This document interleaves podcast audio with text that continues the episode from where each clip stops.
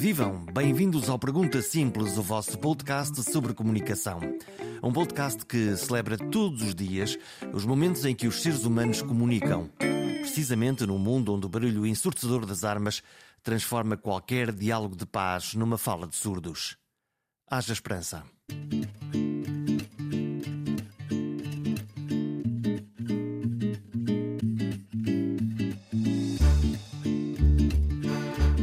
Preciso dar espaço à paz. Levamos 19 dias de guerra na Ucrânia, com incontáveis vítimas. Mortos, feridos, militares e civis, com imagens chocantes em todo lado. Para fugir à guerra, centenas de milhares formam uma coluna de refugiados para dentro das fronteiras da União Europeia. Somos todos os dias encharcados com histórias, relatos, visões de horror. A guerra é feia. Nesta edição, procuramos, com Mónica Dias, perceber o tabuleiro da guerra, as motivações, as decisões e as consequências e uma inquietante imprevisibilidade em tudo isto.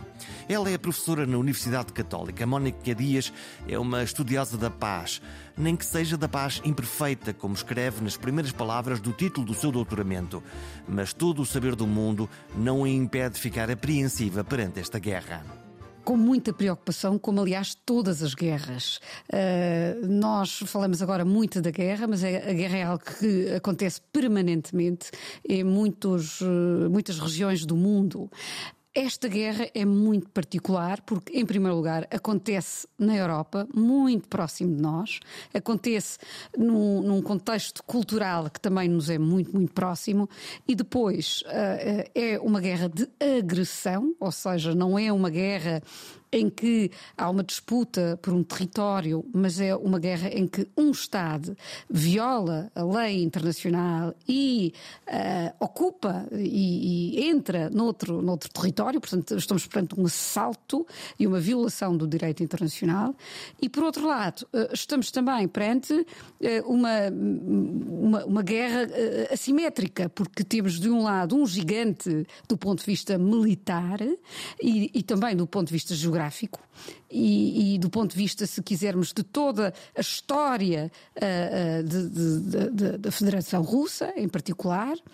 Uh, um Estado que é, é, membro permanente do Conselho de Segurança, portanto, temos aqui um, um, um Estado gigante, e por outro lado, temos uh, um, um, país com uma dimensão considerável, não, não é um país pequenino, apesar de, uh, ao lado da Federação Russa, parecer pequeno. Estamos a falar de um país de 44 milhões exatamente, de habitantes, portanto, é um país gigantesco. É um país gigantesco também, do ponto de vista geográfico, grande e que tem uma uh, história muito particular, tem uma população multiétnica e, e de várias nacionalidades dentro uh, uh, das suas fronteiras, o que aliás não é uh, nada de extraordinário, tendo em conta esta região em particular, e é, é, é, um Estado que nos últimos anos fez um esforço considerável de democratização, democratização essa que não foi imposta, que não foi feita por uma ocupação. Foi uma decisão do povo. Mas foi uma decisão do povo, obviamente, que, que, que contou com apoios, não é?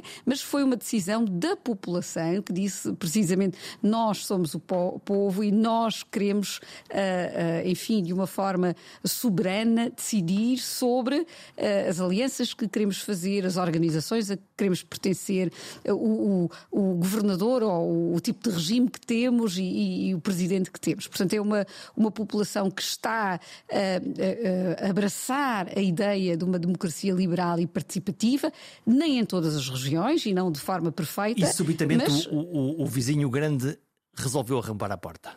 Uh, basicamente é isso. Uh, uh, mas não é só entrar pela porta de dentro, é entrar pelas janelas e, e, e, pela cave e pel, pelos telhados. Então, é? mas Portanto, é isto uma... por uma questão lógica, aparentemente esta guerra não devia acontecer. Enfim, que, o, o que é que justifica? O que é que, olhando do lado russo, uma decisão de invadir, ocupar, partir um Estado completamente que está ali ao lado? As guerras espreitam sempre. É uma ideia errada de que uh, não há guerras. E é uma decisão isso, política? Um, uh, sim, do, da, da, parte de, de, de Putin, uh, tem, temos aqui muitos, muitas motivações. Eu só queria talvez voltar atrás para dizer que, que de facto, um, a guerra é algo que sempre existiu uh, ao longo de, de, das civilizações. O que uh, nós uh, não compreendemos é porque esta guerra agora. Porquê? Porque nós, o nosso, a nossa in incapacidade de entender este fenómeno de guerra que está a acontecer agora e aqui tão próximo é porque vivemos durante muitos, muitos anos, durante décadas, durante gerações sem guerra. Habituamos-nos mal. Habituamos-nos bem. Bem Sim, mal no sentido em que. Habituamos à paz, habituamos a resolver os nossos conflitos de forma pacífica, aprendemos a cooperar, aprendemos a ter confiança, aprendemos a. E isso aconteceu a que, entre a Europa uh, e a Rússia, porque há um desenvolvimento económico muito forte, a questão da energia era importante, mas há uma integração progressiva entre o espaço União Europeia e o espaço russo. Onde é, que, onde é que está a fratura? O que, o que é que partiu uh, aqui? A fratura tem a ver com a personalidade de Putin não é? Uhum. e a própria uh, dimensão, talvez, da, da, da, Federação Russa. Ou seja, uh, temos um nacionalismo muito, muito forte, cada vez mais forte na, na Rússia, que não conseguiu ajustar-se uh, um, à queda do muro e, e, e à dissolução da, da uh, enfim, União Soviética e, portanto, esta incapacidade, porque repare, todos os outros, ou muitos outros Estados na Europa Central e na Europa do Leste conseguiram fazer uma transição. É verdade que, em muitos casos, não há, não há democracias uh, consolidadas, mas, uh, mas, em alguns casos, por acaso, há uh, democracias consolidadas. Mas, portanto, foi feito um processo de transição lento, com o apoio, com, com também o apoio, por exemplo, da União Europeia ou da NATO ou e de outras. No caso da Rússia houve um enquistamento. E, e a, a, Rússia, na verdade, é, é, é, um, é um país muito trágico, porque se olharmos para toda a sua história, nunca foi possível uma verdadeira libertação ou, uma, ou, ou este alcançar de uma uh, liberdade de, das suas populações. E falo, por exemplo, em liberdade política, falo em liberdade civil até, fala uh, na, na, liberdade de participação e, e portanto, uh, basta olhar para o século XX, não é? Portanto, de, depois de um, de um, regime que marcou o século XIX uh, de, de, de, enorme dificuldade também, a população faz a experiência de uma revolução bolchevique, mas que, no, no, início do século XX, mas que não torna esta população mais, mais livre, pelo contrário, há guerras, uh, há a não liberdade, mais uma vez, a opressão da, da população, mais uma vez. Uh, depois, Lenin, Stalin, continuamos. é verdade que a União Soviética entra numa comunidade de Estados, através das Nações Unidas e de, de uma nova ordem política Estamos internacional que é feita. Pós-guerra? Do pós-guerra, Segunda Guerra Mundial, sobretudo Segunda Guerra Mundial, portanto, mas que é uma ordem uh, internacionalista com base nos uh, princípios liberais e que é feita uh, a partir de, obviamente, Franklin Delano Roosevelt e o seu projeto de, das Nações Unidas, que é uma sequência da sociedade das Nações que teve um, um desfecho infeliz, porque os Estados Unidos nunca uh, uh, aderiram a esta, esta ideia de uma sociedade das nações, e uh, Franklin Delano Roosevelt, que foi assessor e foi discípulo de Woodrow Wilson, sabe evitar agora os erros, não é? Já durante o início dos anos 40 e, e, portanto, entende que, de facto, para que possa haver uma resolução pacífica dos conflitos e para que as grandes guerras mundiais possam ser uh, evitadas, então é possível uh, fazer de facto uma organização internacional, digamos, 2.0. Um palco de discussão diplomática e não de, para o uso das armas, ou pelo menos para evitar o uso das armas. Uh, bom, pelo menos para controlar o uso das armas. Vamos olhar para, para Putin. nós vemos Putin eh, descrito no fundo de três maneiras diferentes conforme quem conta a história. Por um lado, Putin como o estadista que tem uma capacidade estratégica e uma frieza para, para colocar as coisas em, em, em marcha. Eh, por outro lado, o Putin, homem da guerra. E, por outro lado, o terceiro, o homem eh, louco e incontrolável. Onde é que está a verdade no meio disto tudo? Eu creio que Putin é um pouco tudo isso e fez também uma evolução que é importante uh, uh, uh, realçar. Eu, eu, creio que Putin, quando toma o, o poder. Um, Há 22 é, anos. Ele está no poder há 22 é, anos. Exatamente. Bom, está no poder, mas não eleito democraticamente. Isso é muito, muito importante. Lembro-me que, que há uns tempos Putin era comparado com, com Merkel, com, como alguém que já estava à frente do, do, dos destinos de um Estado há tanto tempo, mas, mas obviamente temos temos que uh, uh, chamar atenção para este pequeno pormenor, mas que é muito importante e, e que não é, obviamente, um, um líder democraticamente eleito uh, e, e, que um, tem um Estado aos seus pés e que ele próprio fomenta dessa maneira, em que a população não tem direitos políticos e civis, tal como nós temos nos, nos países ocidentais ou da União Europeia. Ele é um homem só a mandar? É um ou, homem só. Ou, ou não? Ou, ou, ou a estrutura de poder dentro da Rússia pressupõe vários níveis e vários e distribuição de responsabilidades e de capacidade de poder?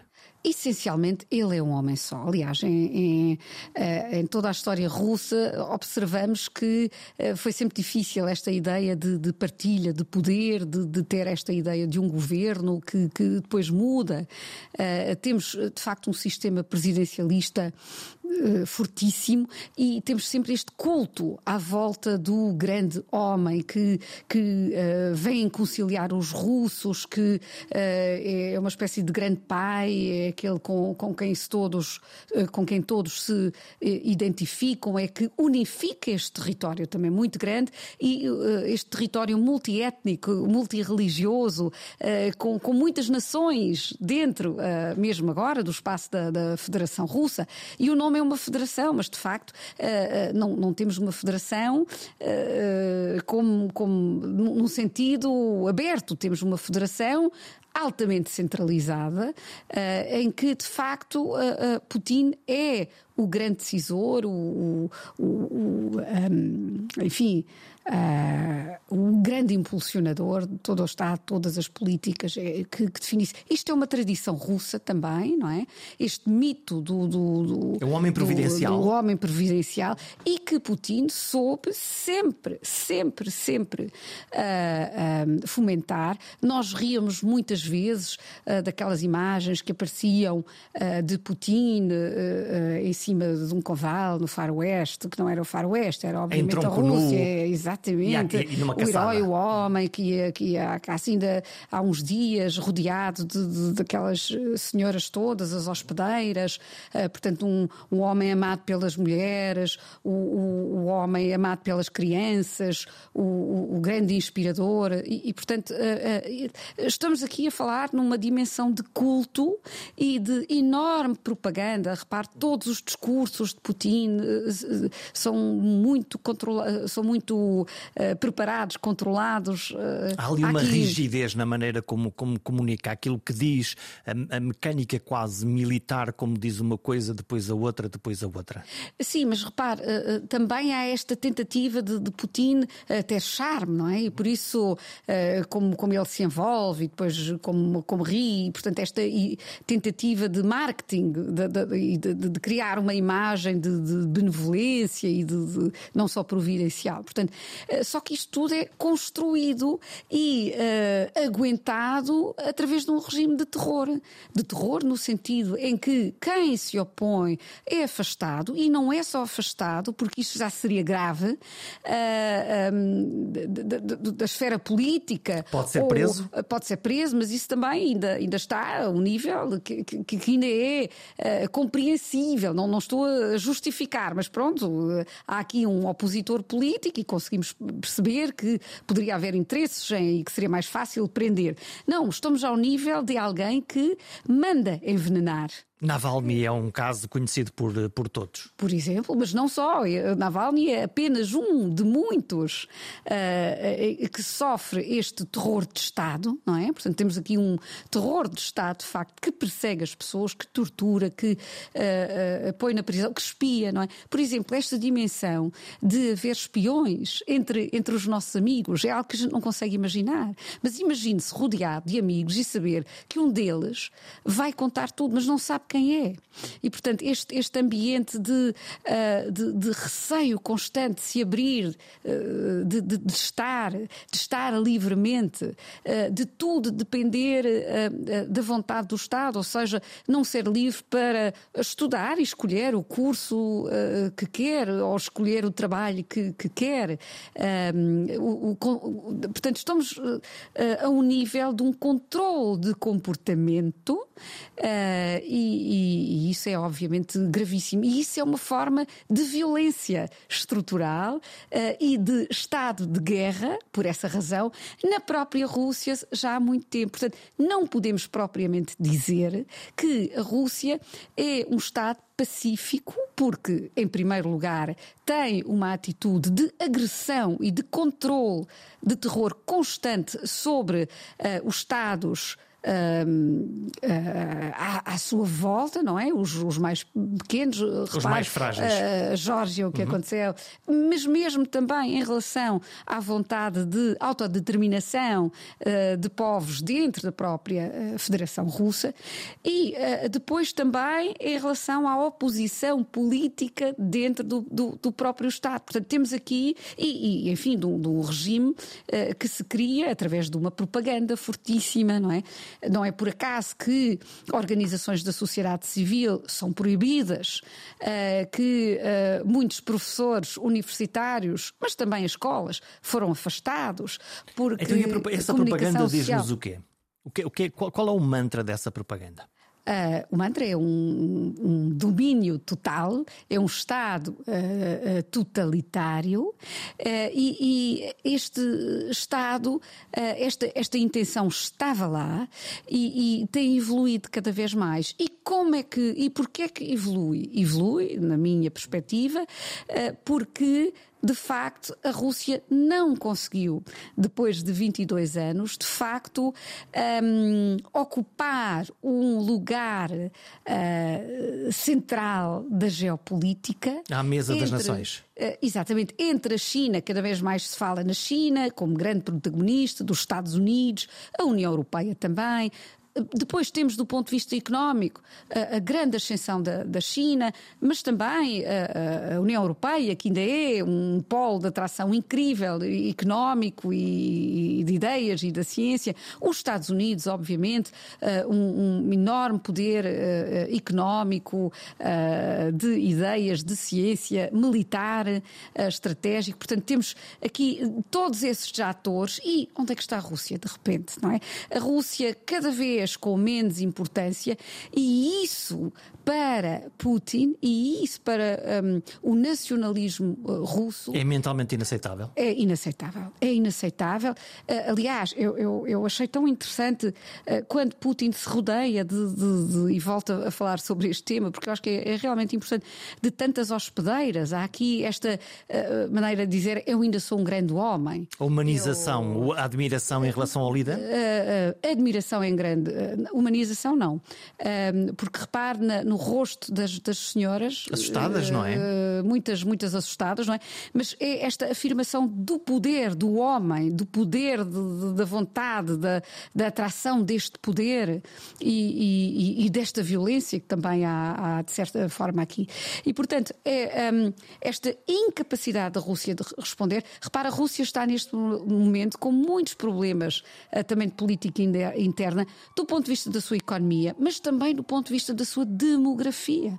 A Rússia tem um, um grande problema demográfico e, e, e, obviamente, também de conseguir cientificamente pontuar, de conseguir ser um polo de atração, não é? Portanto, repare, quem é que é o milionário que vai viver para Moscovo ou para São Petersburgo, que é uma cidade, aliás, muito bonita. O que é? aconteceu foi que aqueles que são os milionários russos, na realidade, têm a sua fonte de rendimento dentro da Rússia, a venda do petróleo e a venda do gás mas objetivamente estão a viver em Londres, eh, nos Estados Europeus ou nos Estados Unidos. Exatamente, e curiosamente também não vão para Pequim, não é? E isso também é um ponto. Obviamente, fala-se agora muito de, de que Putin poderá, obviamente, desviar toda a sua a cooperação. Mas e não é atrativo eh, Pequim. Uh, Pequim não, não é atrativo por duas razões. Uh, Para já, porque de facto estes oligarcas uh, não farão certamente uma boa vida Uhum. uh, em, em Pequim ou, ou noutras uh, cidades. E na Europa uh, falou, ou pelo menos têm feito até agora. eh, até agora fizeram, a partir de agora vai ser Mais realmente difícil. muito, muito complicado. Em segundo lugar, eh, também porque a negociação com China vai sair muito cara a Putin, vai sair caríssimo a Putin e hum, depois vai demorar também muito tempo. Não é, portanto, eh, quando falamos que eh, se podem desviar os interesses económicos e a venda de, de- de petróleo É e de difícil. gás para a China, pois porque não há logisticamente a E possibilidade. não mesmo que houvesse logística, eu imagino que eh, a Alemanha paga um litro de petróleo eh, a um determinado preço e se calhar a China paga um preço muito mais baixo. E aproveitar-se-á disto? Com certeza, a China vai aproveitar-se disso. A China ah, faz cálculos não a prazo de um ano ou dois, nem À larga dez. escala. É a larga escala, faz planos a nível de 50 anos. O que nos diz o silêncio da China? A, a- China não está propriamente silenciosa. Então o que é que o que é que a China nos A tem- China está tem a aproveitar-se ah, na perfeição desta guerra na Europa.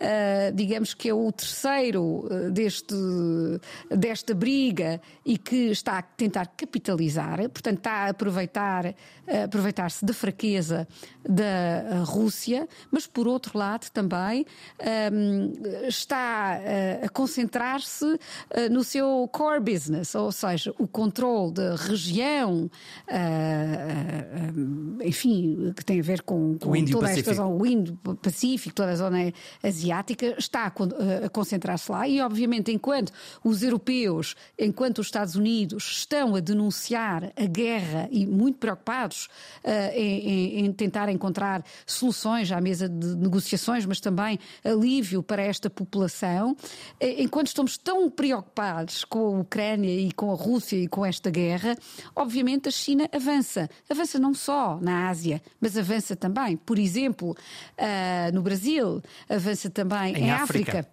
Uhum. Portanto, está a fazer essa ocupação. Vamos eh, hum, dar um salto agora ao- ao- à Ucrânia, com, eh, enquanto Putin aparece como um homem eh, quase da guerra do século XIX, da sua maneira, a sua liderança eh, forte com militares à volta, aparece Zelensky. Zelensky como inicialmente um comediante por acaso político e que subitamente marca o ritmo da comunicação da guerra. O que nos diz Zelensky? Os comediantes são muito inteligentes. A arte mais difícil é fazer outras pessoas rir. E, e a gestão. Mas este conseguiu ser levado a sério. ah, Não é sim, só rir, não é? Ele ele fez essa transição. Sim, fez, fez essa tradição, a, a transição, mas o que eu queria dizer é que é um homem muito inteligente. Muitas vezes ouve ah, é um comediante, é, Ah, é um um que conta ator, umas piadas, é um tonto, saber. exatamente. É, é isso, na verdade, foi eleito por acaso. E, e, e quer dizer, mas eh, eh, um, Zelensky tem conseguido eh, provar uma coragem extraordinária e faz-se valer, creio eu, da sua formação de ator e da sua, do- dos seus eh, grandes dotes e, e- conhecimentos de comunicação para gerir toda esta crise. Por exemplo, antes do escalar da crise, nós víamos imagens de Zelensky hum, em sítios agradáveis, a tomar um café, a fazer selfies, não é? E, e estávamos todos a pensar, mas, mas, mas porquê? Obviamente isto faz parte de uma estratégia importante de comunicação e que se opõe precisamente ao estilo de, de, de Putin. E, portanto, hum, eu, eu acho que há aqui uma, uma, eh, uma grande inteligência e, e também muita, muita, muita coragem. Portanto, é fácil eh, dizer eh, que se resiste ao Eu não- eu não poder quero a vossa boleia aos americanos, eu quero ficar aqui. Exatamente, quer dizer, e, e mesmo op- opor-se, não é? Opor-se hum, à, à Federação Russa, até porque, se olharmos para os dados em cima da mesa, hum, sabemos que a Ucrânia não pode vencer esta guerra. Obviamente, se a Rússia quiser, uh, uh, avança com em os termos seus, militares, em termos militares, é, é, é uma exatamente. É, é, portanto, esta assimetria. No entanto, sabemos que as guerras assimétricas são muitas vezes as mais difíceis, não é? Porquê? Porque contam com a resistência uh, da população, de, de milícias, de, de voluntários, uh, com sabotagens constantes. E, e, portanto, uma coisa é ocupar o, o, o espaço, outra coisa é conseguir mantê-lo. Isto aconteceu uh, à União Soviética no Afeganistão, aconteceu também aos Estados Unidos no Vietnã, obviamente em contextos geopolíticos completamente diferentes, não, não, não, não quero comparar, mas o, o, que, o que permanece é esta percepção daquilo aquilo que é uma guerra assimétrica e as dificuldades, de facto, ligadas a ela. E mais, isto nunca aconteceu. Nunca, creio eu, que tivemos tantos Estados uh, das Nações Unidas, uh, todos os Estados da União Europeia, uh, todos os Estados da NATO alinhados e a condenar a, a, a, Federação Russa e não é só condenar, é denunciar. Denunciar, por exemplo, as notícias uh, uh, baseadas em pura propaganda, imaginação. Que é? circulam é? por aí, que circulam em todo que lado. Circulam, mas que são denunciadas. É as sanções económicas. Ainda nunca tivemos. Uh, o que é que foi o clique? Sanções, a, a nossa União Europeia dedica-se, por caricatura, seis meses a discutir de que tamanho é que é a linha branca da faixa da autoestrada. E subitamente, em dois dias, toma um conjunto de resoluções e de, de, decisões na prática que são um boicote económico a um, a um, a um Estado como, como, a Rússia. O que é que aconteceu aqui? Aconteceram várias coisas. Primeiro, uh, saímos de uma pandemia que de alguma forma nos tornou mais conscientes da importância de sermos comunidade, de, de percebermos que partilhamos. Ah, treinamos uh, na pandemia uma treinamos, resposta? Treinamos uma resposta, sim, se bem que inconscientemente, não é? Nas nossas comunidades, mas também ao nível internacional. Repare, os, os meios disponibilizados para fazer face economicamente uh, à pandemia, mas também as muitas provas de solidariedade que começaram nos bairros, mas que, que se ampliaram a, a, a, toda a União Europeia, são aqui muito importantes. Segundo ponto, um, a União Europeia um, especialmente, aprendeu muito com a crise dos refugiados. Um, da Síria. Da Síria. Uh, da Síria e, e, um bocadinho de, de todas as. as uh, Onde enfim, não nos portamos particularmente bem. Uh, mas, mas aprendemos muito. Quer dizer, não, não, eu não diria que, que nos portamos assim tão mal. Por exemplo, a Alemanha consegue acolher um milhão de, de, refugiados, através, obviamente, de medidas também governamentais e das autoridades locais, mas, sobretudo, baseado em, em, em ajuda ajudas voluntárias, em, em solidariedade. Essa solidariedade agora já foi acionada outra vez, não é? Portanto, aprendeu-se eh, estes mecanismos de gestão de crise e de uh, solidariedade e, portanto, e de auxílio. respondemos e, portanto, à altura exato, exatamente depois de, de, treinamos de uma maneira e agora conseguimos exatamente. responder. E tentamos também responder de forma mais concertada e de uma forma também mais eficiente. Portanto, esse, esse é o, o segundo o fator que foi o que aconteceu aconteceu? Uh, o segundo, neste caso? Uh, o segundo. O terceiro clique é, talvez, perceber depois de, de, muitos anos de uh, tentar uh, operações de charme com Putin e com a Rússia, uh, em que, imagina, houve um momento em que a Rússia até fez parte da reunião dos, do G7, não é? E, portanto, participou e, e tentou fazer muitas atividades, porque de facto foi importante. Eu hoje disse muitas vezes que ah, isso foi uma fantasia, isso não, não, não teve substância nenhuma. Quer dizer, eu acho que foi importante dar, porque nós somos assim, nós confiamos, nós quisemos dar um sinal de, de abertura e, obviamente, essa abertura também uh, uh, representou os nossos interesses. Era isto, era isto, na verdade, que nos convinha. Convinha-nos muito mais ter, vamos imaginar, uma Rússia uh, democrática. No bloco ou, europeu, não é? no, no bloco europeu, para precisamente fazer face à China não é? Seria muito mais interessante isso,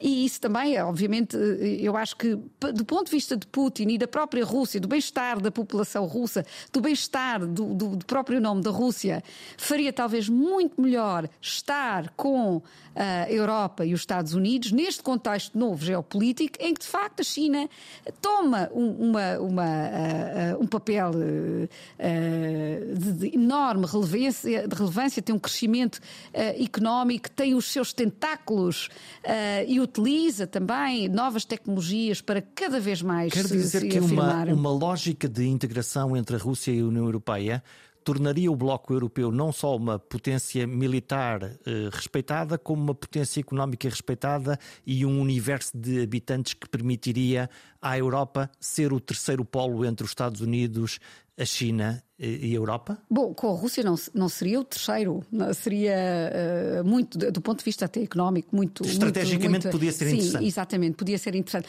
Obviamente que uh, isso nunca iria acontecer uh, imediatamente com a Federação Russa, porque é um Estado de facto de dimensão enorme, não é? E portanto nunca. Mas havia não, partilha estou... tecnológica, havia partilha Exatamente. de energia, Por havia um conjunto momento, de várias coisas. Enquanto estamos em guerra, há vários astronautas no espaço, num projeto comum em que temos uh, vários astronautas uh, norte-americanos, vários astronautas russos e um astronauta alemão. E estão todos no espaço. Isto parece um, um, uma piada que se conta. Olha, encontram-se uh, ah, 14 astronautas no espaço. Não, isto não é uma piada. É verdade. Há imensos projetos de, de cooperação em toda a linha, em toda a linha. E, portanto, eu, só para voltar atrás, creio que não foi um erro da Europa e dos Estados ocidentais uh, tentarem uma aproximação, tentarem uh, esta via de integração, uh, porque ela também seria positiva para os próprios interesses da União Europeia e, e, e dos Estados Unidos. Mas aqui houve um momento fundamental que, que, eu acho que é muito relevante, e esse foi a, a Crimeia. a Crimeia foi o, o, o, traçar da tal linha vermelha. A quebra da confiança. A quebra da confiança. Como começou aí e fizeram-se depois acordos e, mais uma vez, se confiou, uh, obviamente consciente de que tinha havido uma, uma violação do direito internacional. No entanto. Havia um momento de quarentena. Vamos ver o que é que isto dá. Uh, sim, e, e eu acho que se acreditou realmente. Bom, a Rússia quis a Crimeia, mas vai parar aqui. Uhum. E não vai para além, e pode haver conflitos, mas entregando a Crimeia. Isto sossega. Sossega e não, não vai entrar pela, uh, pelos. Uh, enfim, pelo Báltico, pela, pela própria Ucrânia, pela. E isso não aconteceu. Posso voltar à propaganda? Mas há ainda, há ainda outro ponto, há ainda outro momento, é o último momento que me parece aqui muito. E para mim esse foi o mais, mais, mais importante e o mais chocante, que foi o momento na Navalny. E, e portanto, uh, do, porque do ponto de vista uh, daquilo que é um Estado. Uh, daquilo que o Estado pode fazer, uh, do ponto de vista da dignidade humana, uh, do, do, ponto de vista. Quer dizer, houve aqui um, um o Navalny foi o fim. E não é por acaso que o Parlamento Europeu uh, atribui uh, precisamente este ano o seu prémio Sakharov uh, a Navalny, que já estava na prisão quando, quando era suposto recebê-lo, e a sua filha, que faz aliás um discurso muito interessante e recebe o, o prémio em, nome do seu pai, e que mostrou o sofrimento também desta população russa. O partido de Navalny é o, é o partido que também tem como slogan uh, uh, nós somos uma Rússia diferente, não é? Portanto, a Rússia não é Putin só. Portanto, o sintoma da tentativa de eliminação física de Navalny é uma tentativa de esmagar um movimento da sociedade civil alternativo àquilo que é o poder vigente. Sim, isso por um Não lado... é contra ninguém lá fora, é uma decisão Exatamente. interna. É, é, uma decisão interna e mostra também um, esta crueldade total, essa obsessão de uh, insurgir-se contra a própria população e, e, de facto, Rossini não quer saber da sua própria população, dos russos que vivem naqueles territórios uh, uh, da, da, da, Ucrânia e, e, quer dizer, não, não, não tenta salvá-los, quer impor o seu poder, quer salvar o seu próprio poder. Isto também é muito, muito importante. E, e portanto, eu acho que, que a linha vermelha é precisamente esta: é quando um Estado assume até que utiliza métodos de terror sem qualquer vergonha, sem qualquer tentativa de o esconder e, e utiliza para impor propaganda aos outros a, a, a, a vontade. Exatamente. Hum. Vamos, vamos à propaganda. vou citar o ministro Lavrov, o ministro dos Negócios Estrangeiros, que no fim da tentativa de negociação de paz na Turquia, eh, profere eh, a seguinte frase, eu quero, quero citá-la: a Rússia não planeia atacar ninguém, e depois completou a frase: também não atacamos a Ucrânia. E eu pensei, isto é para quem ouvir, isto para, o que quer dizer isto? Isto foi um discurso interno, não é? Este Portanto, é, um, é um discurso para, é, para, para a comunidade russa? Sim, isto é um discurso para a comunidade russa. Para, para, uh, obviamente que não tem qualquer credibilidade, não é? Mas isso para um, para um diplomata e mesmo para a comunidade diplomática da Rússia não é também estranho e bizarro? Não, porque é essa a lógica da propaganda e da mentira mesmo, não é? Portanto, aliás, uh, uh, como já Goebbels dizia, uma mentira muitas vezes repetida torna-se verdade e, e, e, obviamente temos aqui um, um, discípulo perfeito de Goebbels e, e, aliás, o controle de toda a comunicação social que bombardeia também a, a sua própria população com constantemente notícias de sucesso e, de uma grande Rússia Rússia, da reconstrução de uma, de uma grande Rússia, são aqui importantes e, de facto, é um diplomata eh, com, com muitíssima experiência no, no palco internacional e que acompanhou Putin, portanto, que, que, que se recorda também da época em que, uh, de facto, houve uma tentativa de, de integrar a, Rússia e, portanto, uh, este, este grande senhor da diplomacia russa, não é? Está também completamente uh, dependente de Putin e, e, e, não fala por ele, portanto, está inserido nesta grande máquina uh, uh, que é neste momento uma máquina de guerra, não é? Uma máquina que se afirme a partir da violência, a partir da agressão, a partir da, da guerra, só que essas contas, no meu entender, uh, não, não, não vão correr bem neste, neste contexto. Obviamente que esta guerra uh, não, não, não vai demorar pouco tempo e as consequências vão, vão ser muito. Podemos ir aos cenários de, de, de, guerra. Eu, eu, eu, eu contei eh, sete cenários possíveis para, para uma solução. No, no, o último deles é uma guerra nuclear e, e, e, e, temos Putin volta e meia a dizer cuidado que eu tenho arma nuclear é, é para usar mesmo ou, ou, ou ele está a fazer, está a lembrar-nos isso para condicionar tudo o resto? Infelizmente, eh, já passamos o ponto em que seria possível responder com certeza uh, que não uh, é essa questão muito, muito importante. Uh, mas o nuclear também tem outro, outro âmbito, porque temos centrais nucleares na Ucrânia. E, e, e, portanto, antes de pensarmos que pode ser acionado algum mecanismo de botão vermelho de acionar bombas nucleares sobre outros espaços, também temos a possibilidade de sabotar ou de destruir um, centrais nucleares na própria. E criar um efeito de terror. Exatamente, um efeito, imagine, uh, uh, Chernobyl uh, elevado a 4. E, e, obviamente, isso seria a destruição de, de, de, da Terra, portanto, de, tudo. E imagino que... que também, racionalmente, não, não, não fosse muito interessante para quem promoveria um ataque destes. Mas cá está, eh, temos aqui novamente a, a, máquina da propaganda que poderia sempre justificar, como, por exemplo, a própria eh, invasão da, da, dos territórios próximos da fronteira com a Rússia foram justificados por causa de um genocídio alegadamente, uh, enfim, em relação à população russa que, que, lá se, que lá vivia. Como vimos no ataque e conquista de uma da maior central uh, ucraniana de energia atómica, como vimos agora nesta questão da maternidade e do hospital pediátrico também. Aliás, a narrativa aí é precisamente ao contrário, não é? é dizer que uh, ninguém se encontrava um, na maternidade e que eram rebeldes que, que, lá se encontravam e que estavam, uh, a partir da maternidade, uh, a alvejar uh, soldados russos que e, vinham, portanto, na verdade, e, libertar... portanto, era um alvo é, legítimo militar. Exato. No entanto, eu acho Como que. Como é que nós sabemos a verdade no meio disto pois, tudo? É, é, é porque, um, quer dizer, eu digo, muito, ok, muito a Rússia diz isto e a Ucrânia diz aquilo, mas eu, o que me dava mesmo jeito era saber a, a arranjem lá um árbitro que possa dizer sim, neste caso concreto aconteceu isto Mas cá estamos nós, novamente, e esse é um ponto muito importante, a pensar que isto é um jogo de futebol que tem um árbitro. E isto não, não é um jogo de futebol. A guerra não tem árbitros. Uh, a, a, guerra pode ter instituições e mediadores e diplomatas e, e, enfim, e peacekeeping e peacemaking.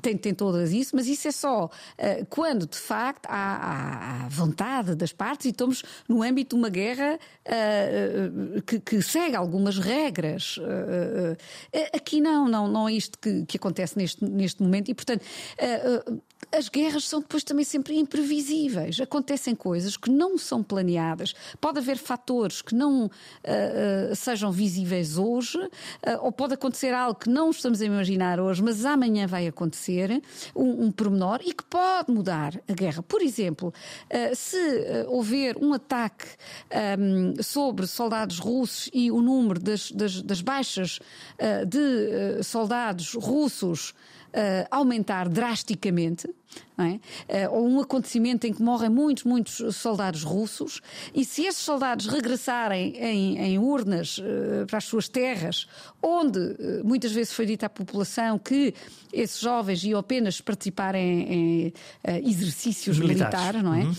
isso obviamente pode, pode mudar, mas há outros fatores que podem mudar. No entanto, nós temos que ter sempre muita atenção, e aqui a responsabilidade da comunicação social é enorme.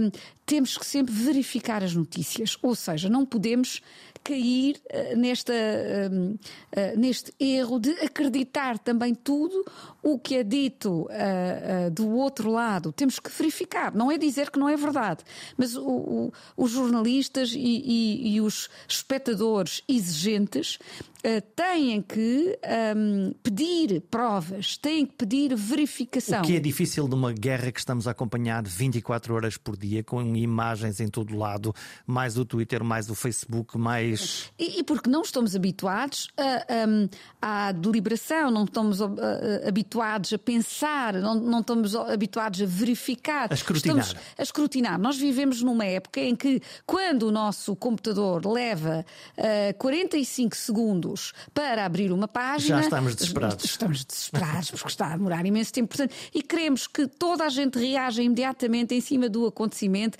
com vários ecrãs e, de facto, o ritmo da guerra aproxima-se da natureza humana no seu real e não no artificial ou no digital. É real. Aquilo que está a acontecer às pessoas neste momento, a, fuga, esta tristeza profunda, o luto, o desespero, a tristeza, não se mede em tempo, não, não tem a ver com, com a rapidez da, da informação e, e, portanto, é importante fazer um esforço de dar tempo para precisamente uh, também podermos partilhar e ajudar melhor. Ou seja, esta dimensão da compaixão é muito importante. E a compaixão não é uma, uma coisa de segundos, uh, é, é, profunda e, e, tem que ser planeada e tem que ser. Portanto, todo, todo, estou a referir-me à solidariedade, à ajuda, não, não pode ser espontânea. E, e repare, neste momento estamos a viver também uma situação muito dramática no Iémen. Há, há umas semanas. Já nos esquecemos uh, todos disso, não é? Sim, e, e, mais grave, por exemplo, no caso português, há umas semanas estávamos todos a falar no caso de Cabo Delgado, estávamos todos a querer ajudar Cabo Delgado, estávamos todos a tentar uh, fazer fundraising e, e agora projetos. passamos ao seguinte e esquecemos e, o anterior. E onde é que está Cabo Delgado? As pessoas em Cabo Delgado estão em campos de refugiados, continuam. Há, há ameaças à segurança. Uh, memória curta, mas não é só isso. Nós somos uh, levados nesta. Um, neste tsunami de informação, nesta onda que é criada uh, precisamente através dos tweets, através das notícias, através de sempre mais, sempre mais atual, sempre uh, novo, não é? E, e isso um, uh, torna a nossa capacidade de discernimento e a nossa capacidade de reflexão e de reação inteligente também muito mais reduzida. E, e, e portanto, precisamente para podermos uh, ajudar melhor, precisamente para podermos avaliar melhor toda esta crise, uh, precisamente para podermos tomar decisões melhores, é importante aprender com o passado, aprender com a forma como nós gerimos bem ou mal, o que foi correu bem, o que é que correu mal nas últimas crises, e foram muitas. Basta pensar desde neste milénio, basta pensar aquilo que aconteceu de facto, eh, desde o 11 eh, de setembro, não é? E, e, tudo o que a gente sentiu e os medos que tivemos, e, e, e quer dizer. E pôr em contexto. Eh, e, pôr no contexto e aprender, aprender com esta experiência e pensar como é que nós podemos, de facto, reagir melhor. E aqui, e, volto a esta ideia, o Prémio Nobel da Paz foi atribuído no ano passado precisamente aos jornalistas.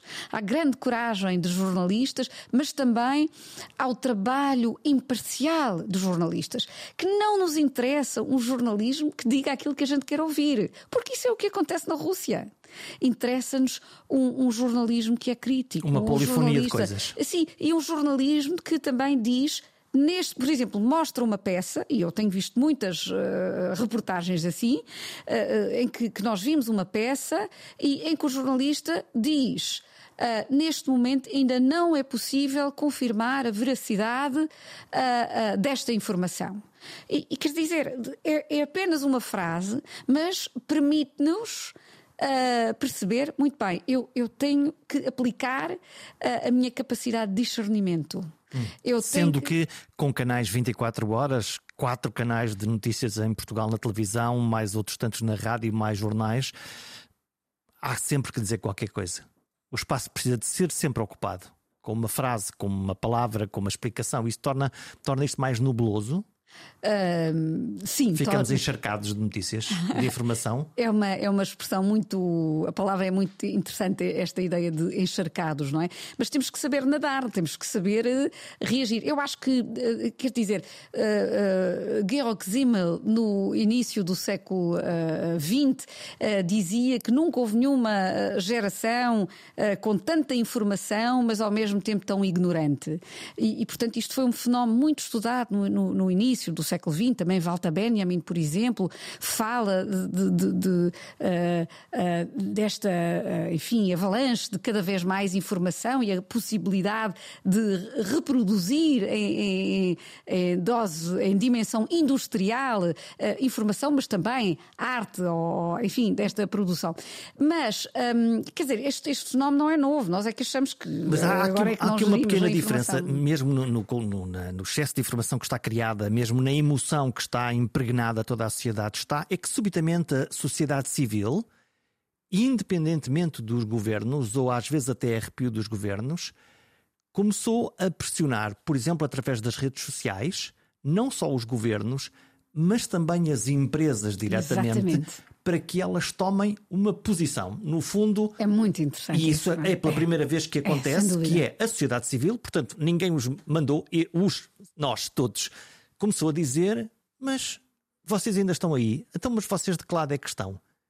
A sociedade civil é muito, muito importante. Diferentes associações, portanto, é importante definir o que é que é a sociedade uhum. civil, não é? É a e, sociedade aqui, civil não formal, estamos a falar de todos exato. nós. Não, não, estamos até mesmo a falar da sociedade civil formal. Portanto, concretamente também muitas associações, uh, muitos grupos já organizados, uh, muitas organizações não governamentais instituídas e também cidadãos comuns, não propriamente que que, fazem, não, que, que, representam uma sociedade civil, mas que são cidadãos e que representam todo um movimento uh, que, que, se fez aqui e que uh, se faz ouvir e que, é, e que deve ser considerado realmente como ator importante uh, da política internacional. Porquê? Porque tem meios tecnológicos que lhe permitem organizar-se.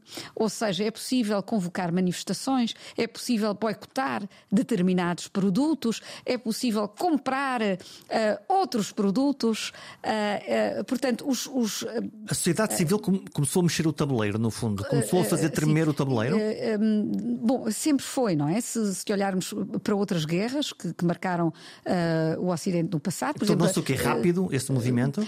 não, mas as novas tecnologias permitem uma forma de organização exponencial, uhum. não é? Mas, por exemplo, o efeito multiplicador. Sim, mas se pensarmos na, gera... na, na, toda aquela década de 60 e, e, e por exemplo, na guerra do Vietnã, a influência da oposição à guerra nos próprios Estados Unidos foi fundamental para uma mudança política.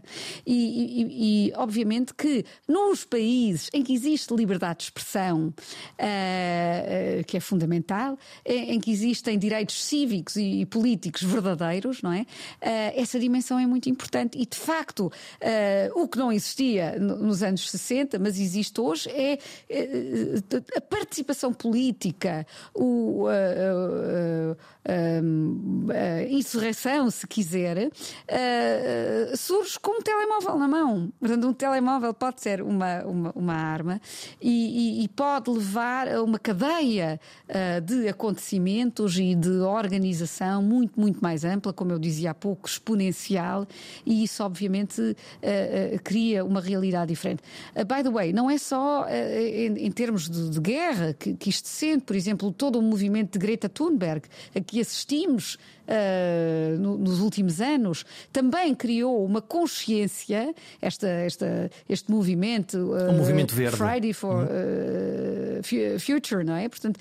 Um, também aqui já aprendemos como organizarmos-nos uh, para uh, fazer prevalecer uh, uma vontade da população que não se sentia representada nos, nos, partidos ou nas instituições e que criou, cá está, um movimento da, da, sociedade civil ou de simplesmente um movimento de cidadãos, que ainda, que ainda é algo diferente.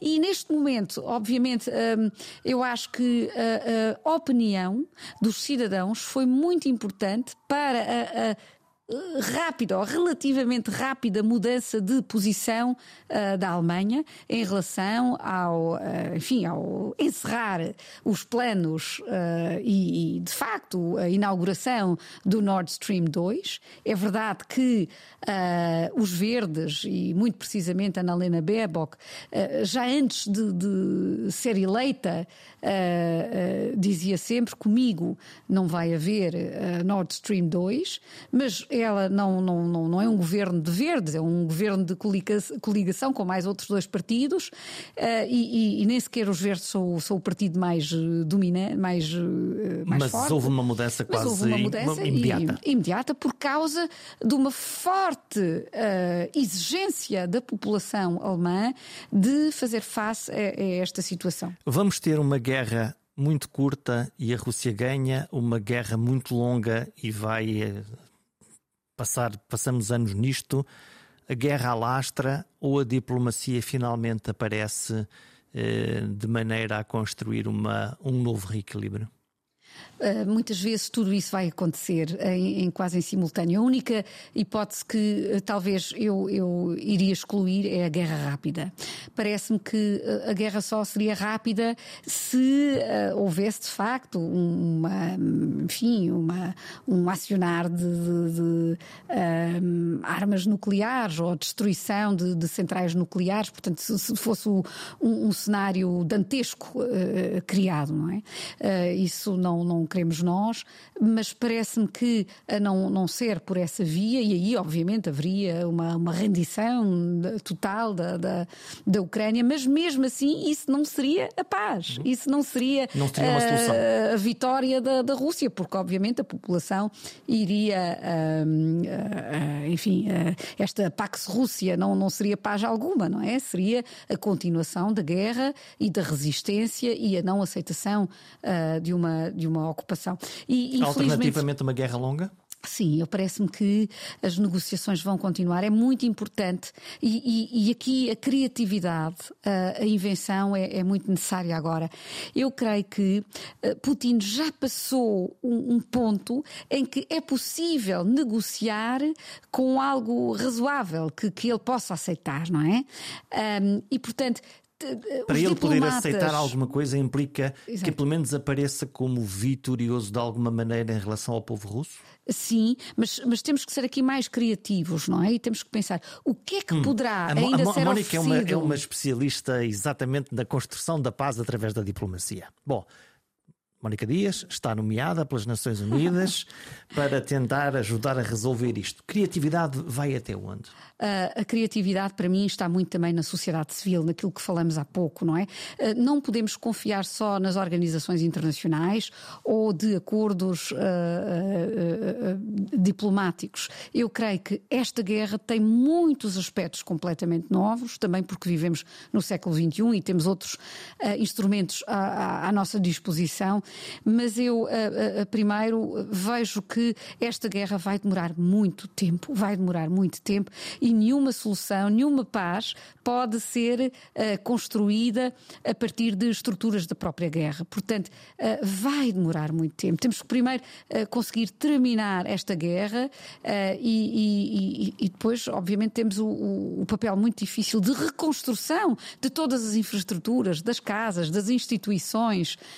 Um, e, e, e, portanto vai, vai realmente demorar muito, muito tempo e vamos ter que apaziguar. E aqui vem um fator muito interessante, e é esse o nosso trunfo, é esse o nosso trunfo, parece-me a mim. Temos de distinguir a população russa do governo russo. Porque a população ucraniana e a população russa, por exemplo, Odessa é um bom exemplo, sempre viveu uh, em, quer dizer, numa mesma cidade. As pessoas trabalhavam juntas. Uh, nas universidades estavam alunos russos e alunos ucranianos. Um, uh, ah, quer dizer, os ucranianos falam russo. Um, há tantas tradições que são. Há tantos, tantos casamentos, há tantas famílias com elementos russos e ucranianos. Portanto, havia aqui um potencial. E, e, é esse potencial que, que, deve ser reativado novamente, não é? Um, e, e, e eu creio que temos que procurar novamente um, a paz a partir desta conciliação de pessoas, não de uh, governos ou de soluções de cima para baixo. Esta paz, a paz constrói-se uh, de baixo para cima. As guerras podem ser declaradas, mas a paz não pode nunca ser declarada, tem que Portanto, ser construída. A reconstrução, na realidade, tem que ser feita com base no povo ou nos povos que lá estão. Sim, e parte sempre de uma vontade de reconciliação. Ou seja, a palavra reconciliação significa regressar ao concílio, regressar ao diálogo, ao debate, juntar as pessoas e, e, e, perceber quais são os objetivos que temos em comum. Nós podemos ter aqui uma disputa, mas vamos olhar agora a, um prazo médio. O que é que nós queremos para os nossos o filhos? O que é que é minimamente aceitável? O, o, que é que é aceitável? Quais são as nossas necessidades? É? Então, e, como, é assim é que, que... e como é que, além dessa discussão. Com base na sociedade ucraniana e russa, onde é que entra aqui a, a, a, a, conversa que deu uma ajuda nisso entre, entre o senhor Macron e o senhor Putin, ou, ou com a ajuda do senhor eh, ping, enfim, como é que, como é que nós. Uh, eu creio que. Porque continua esse... a haver diálogo, certo? Sim, eu, esse diálogo é muito importante e, sobretudo, o diálogo com a União Europeia e, com Macron. Eu acho que Macron, muitas vezes, injustamente, não, não, não é bem entendido. No fundo, eles conseguem, ele falar, tempo. eles conseguem falar ao telefone sempre eles, que eles querem falam, e atendem-se um ao outro, não é? Isso... Eu acho que eles não se devem entender. Eu acho não, que um fala... atender, atender, não, não entender. atender, atender. Tá, atender. Está lá. A gente também não sabe muito muito bem como é que é isso, não é? Eu teria uma visão mais crítica de, de como é que exatamente um acontece essa, essa. Sim, no entanto, uh, do ponto de vista uh, da Ucrânia e da União Europeia, todo esse diálogo ajuda a ganhar tempo. Portanto, eu acho que neste momento temos que ganhar tempo. Temos ganhar que tempo evitar. Como? Uh, bom, vamos então continuar a, a, conversar. Deve, deve, deve ser. O Ocidente deve sempre, pelo menos, uh, tentar uh, dizer a, a, Putin de que há outras saídas, de que se pode fazer negociações, que é possível cons conseguir, o que é que, afinal, o que é que a Rússia quer e deve explicar. Portanto, um, essas conversas não são em vão, apesar de depois na prática não terem resultados concretos, não é? Porque Putin depois vai quebrar uh, uh, aquilo que se compromete a fazer. No entanto, um, temos ali uma base de negociação e que ajuda um pouco a, a ganhar tempo, porque Putin, na verdade, está muito preocupado em tentar uh, justificar os seus atos de agressão e, e a tentar di dizer que está a agir de acordo, de acordo com a lei internacional. Obviamente que não está, não é? Mas há qualquer coisa nele que ainda está a tentar justificar-se, ainda está a dar sinais de que quer manter-se, quer manter este, este diálogo. O que também é curioso, porque poderia simplesmente ter dito: vamos terminar e não estou disponível mais a falar. Eu creio também que Putin quer perante a sua própria população e perante as estruturas uh, uh, do partido, do, do, do, governo, manter esta face de, de, homem forte que é escutado em todo o mundo ainda e todos os líderes do mundo lhe querem telefonar, cá está, e, e isso é muito importante para o jogo que ele está a fazer na própria Rússia.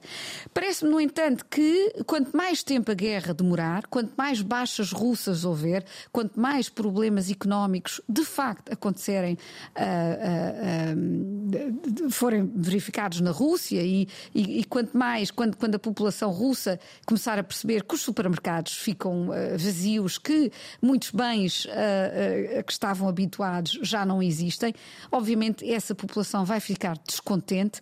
Internamente há ainda uh, russos muito corajosos que uh, confrontam o, o, próprio governo Navalny a partir da prisão, uh, apela à insurgência, apela ao protesto, portanto. Uh, poderá haver aqui uma quebra de consenso interno, ou pelo menos maioritário, não só Sim. o fator medo, mas, mas o, o descontentamento? É. Essa é obviamente uma esperança. No entanto, temos que ter consciência de que a propaganda está muito bem montada e não é uma propaganda de, de um ano ou dois anos. Se corre é mal, a culpa é do outro. Exatamente, sim. E veio esta, esta ideia de uma Rússia forte é, é uma história uh, que está em todos os livros, que, que é contada ao longo de muito tempo. E, e, de facto, como a população não tem acesso fácil ou não tem acesso de todo uh, uma, uma, uma, comunicação social livre, obviamente eh, um, é todos os dias informada a partir deste grande líder e, e de, de, como as coisas correm bem e como a Rússia é grande e como vai voltar a ser novamente grande e, e, e é, é, portanto é muito difícil uh, que esta população uh, dê este passo e, e comece a desconfiar de Putin. Um, isto também tem a ver com outros aspectos da, da própria sociedade e cultura russa, por exemplo, este forte nacionalismo, mas também o papel da própria Igreja uh, um, ortodoxa. ortodoxa. que está uh, muito ligada ao governo, portanto, temos aqui uma, uma ligação total, não é? O, o, o governo apoia-se na Igreja e a Igreja é sustentada pelo governo. E ontem, por exemplo, houve um apelo por parte, uh, uh, enfim, de, de um, entidades ao mais alto nível da Igreja Alemã, uh, católicos, mas não só, também protestantes um apelo à, à Igreja eh, Ortodoxa na Rússia para, um, ehm, enfim, possível, dar, uma, dar uma, uma, uma chance à paz, de, de, de, tentar convencer Putin de que tinha que uh, uh, ter uma conduta diferente, tinha que acabar com o sofrimento humano na sua própria população, mas também à população da, da Ucrânia. E, portanto, a, a Igreja um, ehm, Ortodoxa é um pilar do sistema de Putin uh, e, e, e que, que, de uma forma ideológica muito, muito forte tem toda a sociedade na mão. E que pode, se Mas, modificar ligeiramente a sua posição, é... pode dar uma ajuda, pelo menos, para recalibrar este, este o, a, a minha esperança é que, apesar da, da enorme dificuldade, uh, que haja uma possibilidade. Ou seja, nós podemos estar perante um muro e dizer uh, nunca vou conseguir uh, passar este muro. Ou então podemos olhar para um muro e dizer bora, vamos procurar aqui fissuras. Onde é que há? Onde é que há? Onde é que a gente pode penetrar? Como é que a gente pode sair? E o espírito uh, de, de, de, criatividade, que também faz parte da natureza humana, faz isso. E eu, eu estou a dizer, pode parecer uma, uma parábola aqui uh, muito, muito estranha, mas repare, o movimento Solidarnosc na Polónia acontece exatamente assim, a partir de uma senhora que, durante uma, uma greve, é, é é, é, condenada, é, é, é enfim, uh, chega aos seus limites. Uh, a partir daí, todo um sindicato começa. Cria-se uma bola de neve. Cria-se uma bola de neve que, que, depois se estende a toda a, a, população. E aqui também o papel importante da, da, da, Igreja Católica na Polónia, na altura, João Paulo II, o Papa uh, da, Polónia, da Polónia. Exatamente, não é? e, e ele, ele, levou, num, num, numa das visitas depois que fez à Polónia, levou uma mensagem uh, uh, muito importante, mas muito simples. E é essa mensagem que quebra, quebra o mais poderoso Senhor da Guerra, que é esta: não tenhais medo. É uma frase do Novo Testamento, eh, uma frase crucial, mas que define o ser humano, não é? Não tenhais medo. E uh, uh, a sociedade civil, aquelas pessoas que na Rússia estão a protestar e arriscar serem presas, serem torturadas, terem muitas outras, enfim, consequências a depois acontecer na sua vida e na vida das suas famílias, que essa parte é, é, é terrível, de facto. Essa população eh, que está eh, na, na Ucrânia e que está a resistir, estes homens eh, que, que, que, combatem e sabem que, que há uma desproporção total dos meios. E quer dizer, o que é que os faz ficar lá? Duas coisas. Não é o medo, eles não estão lá por medo. Eles estão lá porque precisamente não têm medo. Claro que, obviamente, têm imensos receios e medo, mas quer dizer, sobrepõe-se esta coragem e sobrepõe-se a esperança. Uh, nós temos sempre uma política baseada em medo e uma política baseada em esperança. Pois, cá está, Putin tem uma política baseada no medo e uh, do lado de Zelensky está uma política de esperança. A esperança vai vencer? Nunca sabemos, mas também não sabemos se o medo vai vencer. E, portanto, uh, temos aqui estas uh, perspectivas e, e uh, nós, nós lembramos talvez muito bem daquele momento no dia 9 de novembro de 1989, em Berlim, em que depois de semanas, depois de meses, em que a sociedade civil, a população uh, de cidades como Berlim, de cidades como Leipzig, de cidades como Dresden, uh, iam para a rua e manifestavam-se contra, contra o governo e, e, e de repente. O muro caiu. O, mas o muro caiu por um mal-entendido. O muro não caiu porque os cidadãos saltaram um muro, ou porque houve uma rajada de, de, de, uh, das armas uh, de um lado ou do outro. Não. Uh, quer dizer, as, as pessoas passam pela uh, porta de, de uh, um, por, por, um mal-entendido, numa conferência de imprensa, quer dizer, um, um, um pormenor da história, e, mas que faz a história. E, e, e, portanto, nós temos que manter esta perspectiva de que há, há muitas batalhas uh, importantíssimas que são decididas por um fator imprevisto. Obviamente que há, como eu disse há pouco, há semanas, há meses, há muito tempo que a população não queria este governo uh, na, na, antiga República Democrática da Alemanha. E há um clique e o muro mas, vem abaixo. Mas houve ali, um, obviamente, houve uma enorme pressão, hum. houve uma, houve, obviamente, uma solidarnos que tinha acontecido já na Polónia, que é fundamental também para a insurreição da população na, na RDA. Uh, obviamente que houve o apoio imediato da, da, da, União Europeia, houve o apoio uh, uh, da uh, República Federal da Alemanha, Mas primeiro houve um clique. dos Estados Unidos. Mas houve um clique, houve esta população corajosa que de repente decidiu: eu não vou ter medo, não é? agora, Obviamente que culturalmente e politicamente, ideologicamente, uh, no âmbito da história da nação russa, isto é muito mais difícil de acontecer. Uh, obviamente que uh, o sistema. Um, à prova de bala montado por Putin é, é, muito potente, mas não há nenhum muro que seja realmente intransponível. A esperança para conseguir derrubar o muro, para derrubar os muros e voltar a falar. Nem que seja começar a falar de um lado do muro para o outro lado do muro, para depois poder falar em cima do muro e decidir, enfim, mudar o rumo da história. Apaziguar, voltar à paz dos povos. Até para a semana.